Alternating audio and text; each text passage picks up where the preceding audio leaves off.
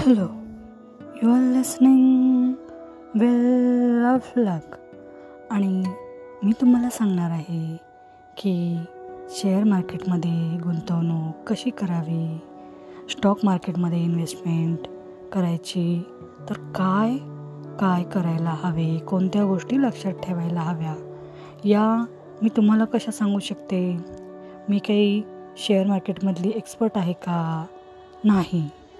तर मी तुम्हाला त्यावरती एक पुस्तक आहे आणि त्या पुस्तकमध्ये तुम्हाला काय शिकायला मिळेल हे मी तुम्हाला सांगू शकते.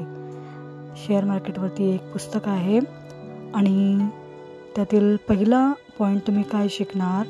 तर तुम्हाला शेअर मार्केटमध्ये जे अनअवॉइडेबल जर नुकसान होणार असेल तर ते तुम्ही कसे कमी करू शकता?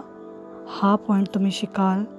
त्यानंतर तुम्ही दुसरा पॉईंट आहे शेअर मार्केटमधून तुम्ही खूप चांगले लाभ म्हणजे प्रॉफिट कसे मिळवू शकता? त्याच्या शक्यता कशा वाढवू शकता? हे तुम्हाला कळेल. आणि तिसरा जो पॉईंट तुम्हाला या पुस्तकामधून शिकायला मिळेल तो आजूबाजूला परिस्थिती कशी असो शेअर मार्केटमध्ये काय होते परंतु स्वतःवरती कसा कंट्रोल ठेवावा हे तुम्हाला ह्या पुस्तकामधून शिकण्यास मिळेल. तर आता तुम्ही विचाराल त्या पुस्तकाचं नाव काय? तर त्या पुस्तकाचं नाव आहे the intelligent investor by Benjamin Graham आणि हे पुस्तक तुम्ही नक्की वाचा. थँक्यू